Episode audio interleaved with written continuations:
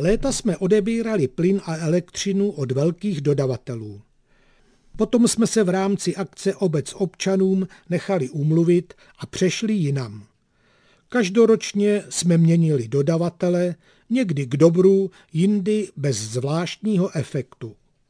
Když jsem se rozhodl, že už toto dobrodružství nebudeme podstupovat, bylo to zrovna v nejhorší době, kdy přecházeli lidé k dodavatelům poslední instance. Spojil jsem se tedy s velkým dodavatelem a zdůraznil jsem, že nepřicházím od zkrachovalé společnosti.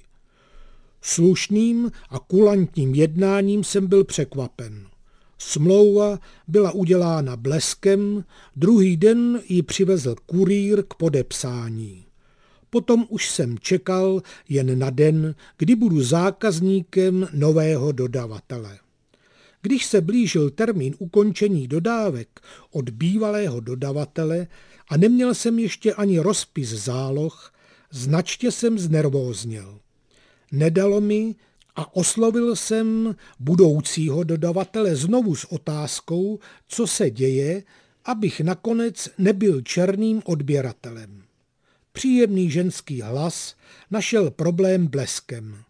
Paní, u které jsem smlouvu zakládal, mě omylem zařadila mezi zákazníky, přicházející k ním jako k poslední instanci, na které platil jiný časový termín. Musel jsem uzavřít smlouvu znovu, naskenovat ji, podepsat a čekat. V pozdějším termínu jsem pak přešel k novému dodavateli s poznáním, že člověk musí být pořád ve střehu, protože i velké firmy mají své slabosti. A opatrnosti není nikdy nazbyt.